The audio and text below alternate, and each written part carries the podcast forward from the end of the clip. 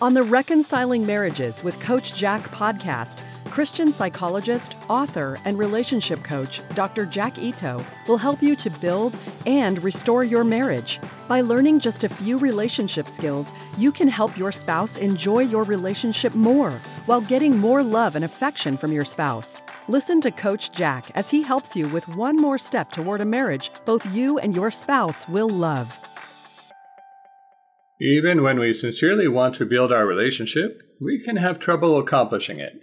Even when people put in a lot of effort, they may have little or no progress. I learned long ago that although we can't have success without effort, that effort alone will not make us succeed. In order to succeed, we must be applying effort to the right steps in the right order. No matter how much effort we use, if we are not doing that, then we will not have success. If you are frustrated by your lack of success or are only having temporary success, this podcast could be a big help for you. There are several reasons why people have trouble building their relationship despite using a lot of effort. A common one is having the wrong mindset. The way you think about your spouse and what it means to be married will affect the way you behave towards your spouse, and that will affect both the way your spouse feels about you and the way that your spouse treats you. A person with a mindset that married relationships are different from single relationships will tend to treat their spouse worse than when they were single. Because of a difference in mindset, many people use entirely different kinds of relationship skills when they are married than they did when they were single. The fact is that people are people and will emotionally respond the same to what we do whether we are married or single.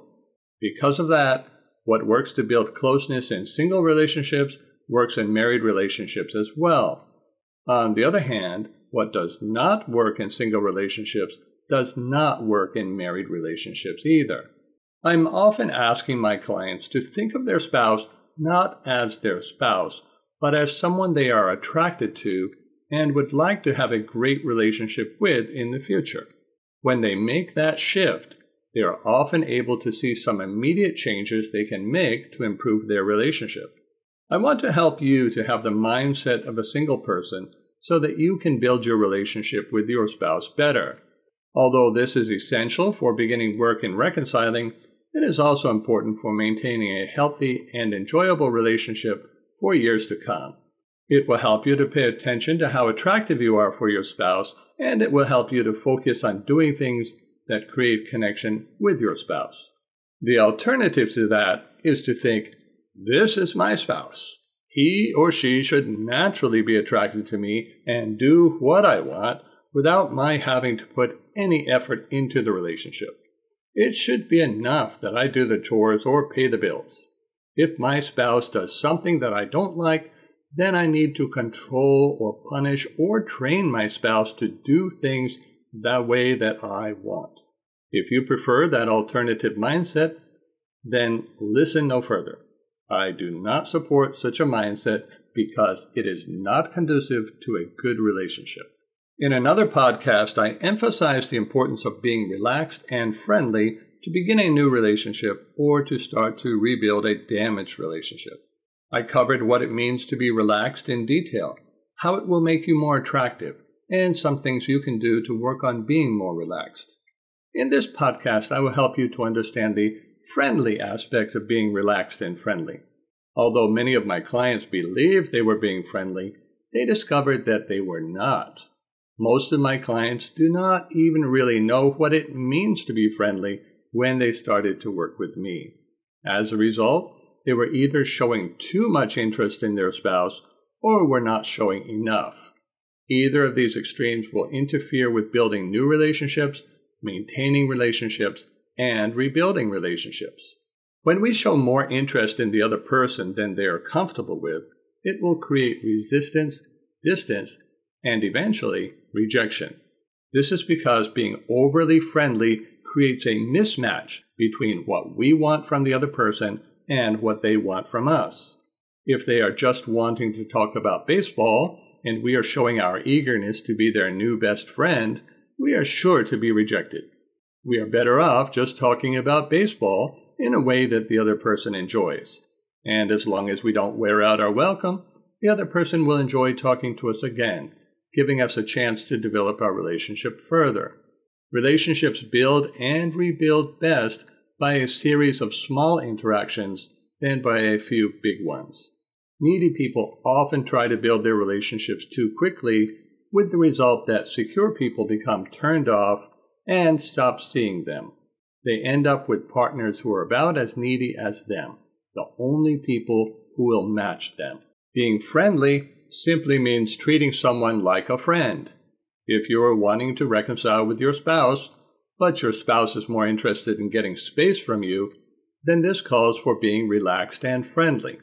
You can get in the right headspace by imagining that one of your same sex friends were living with you.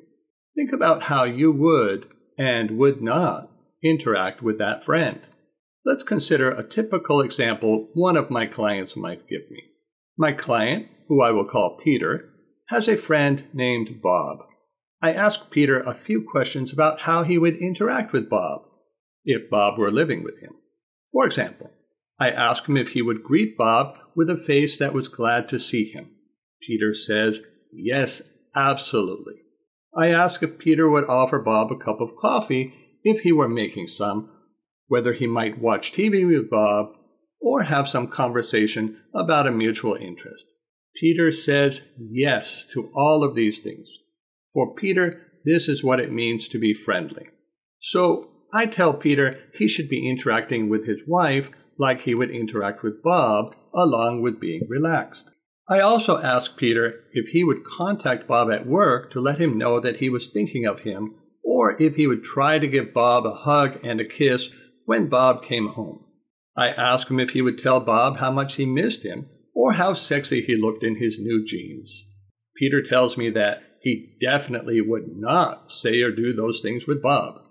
How would it make Bob feel if you did that? I ask Peter.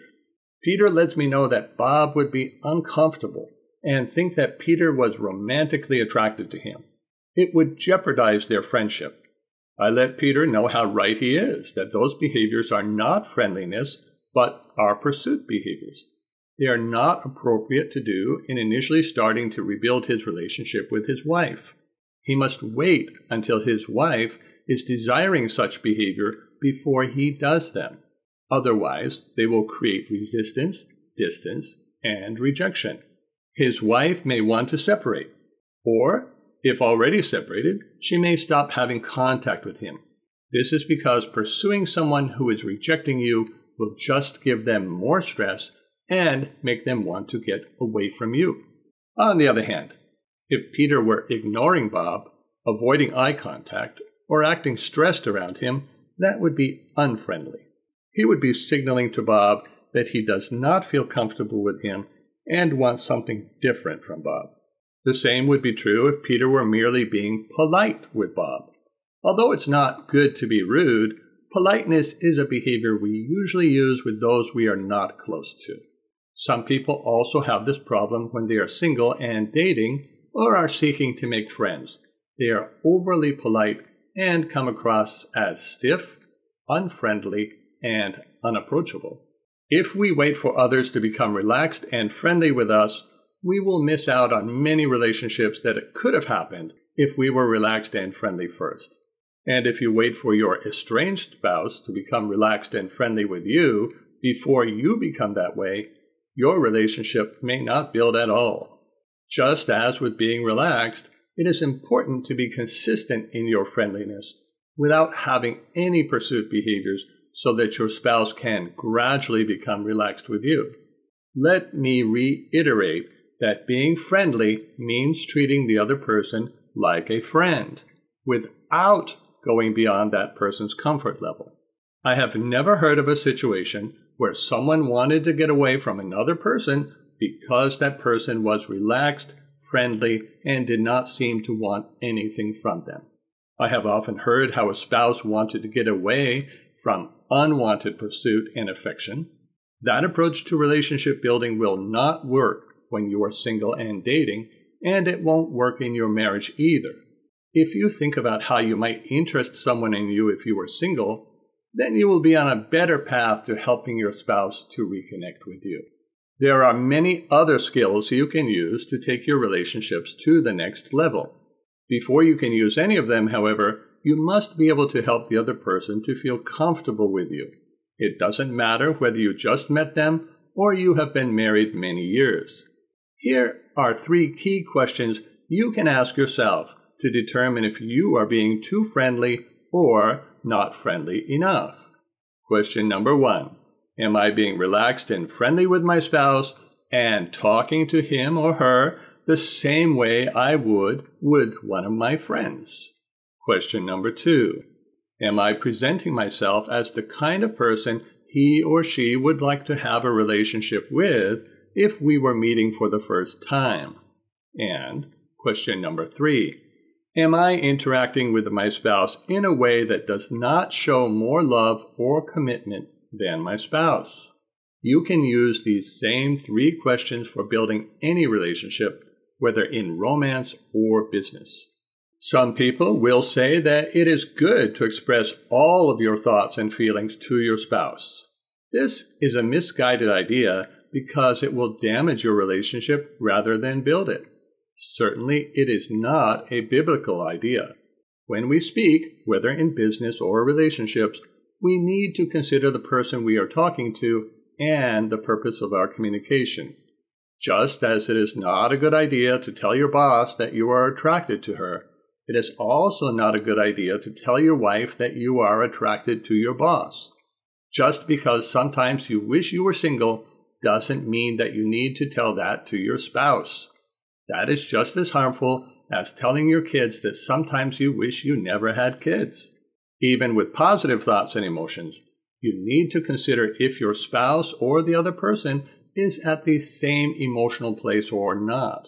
If not, then sharing can prevent your relationship from building, making it bad for yourself and the other person. Occasionally, I will get a client who will want to share everything we talk about in coaching with their spouse. That is actually damaging because it will make their spouse focus on their methods rather than on just enjoying the relationship. If, for example, you tell your spouse that you learned you need to find one thing to agree with in what he or she says so that your spouse will feel validated, it will cause multiple problems. First, it sets up an expectation that you are supposed to be doing something and your spouse will monitor you for that. It will also feel to your spouse that you are not being genuine when you agree but that you are using a technique to manipulate them. The truth is, we do manipulate people's feelings by the way we treat them, whether it is smiling, making eye contact, empathizing, agreeing, or any other relationship building behavior. But those should help your spouse or others to enjoy you more rather than being the focus of attention. You might think of this like spice in a food. It should help you to enjoy the food without being overly noticeable. Telling your wife you are reading a book to help you learn how to attract her is far less attractive than simply doing what the book says. The same goes for things that wives learn to attract their husbands or to have good boundaries. Reconciling and making relationships depends mainly on being the kind of person the other person enjoys being with and going at a pace that fits the other person. Start by being relaxed and friendly don't let your behavior get ahead of the other person's emotions, and keep the relationship growing with good connection skills. Aim to re-attract a rejecting spouse rather than letting them know how attracted you are to them. And don't try to convince them that they should give you a chance because you are learning or changing to become the way that they want. That kind of pursuit is a turnoff to anyone. By learning to build your relationship with your spouse in a way that you would if you were single, you can help your spouse to have feelings for you that he or she may not have had for you in a long time. Thank you for listening to Reconciling Marriages with Coach Jack. Visit CoachJackIto.com to learn more skills for reconnecting with your spouse and restoring your marriage.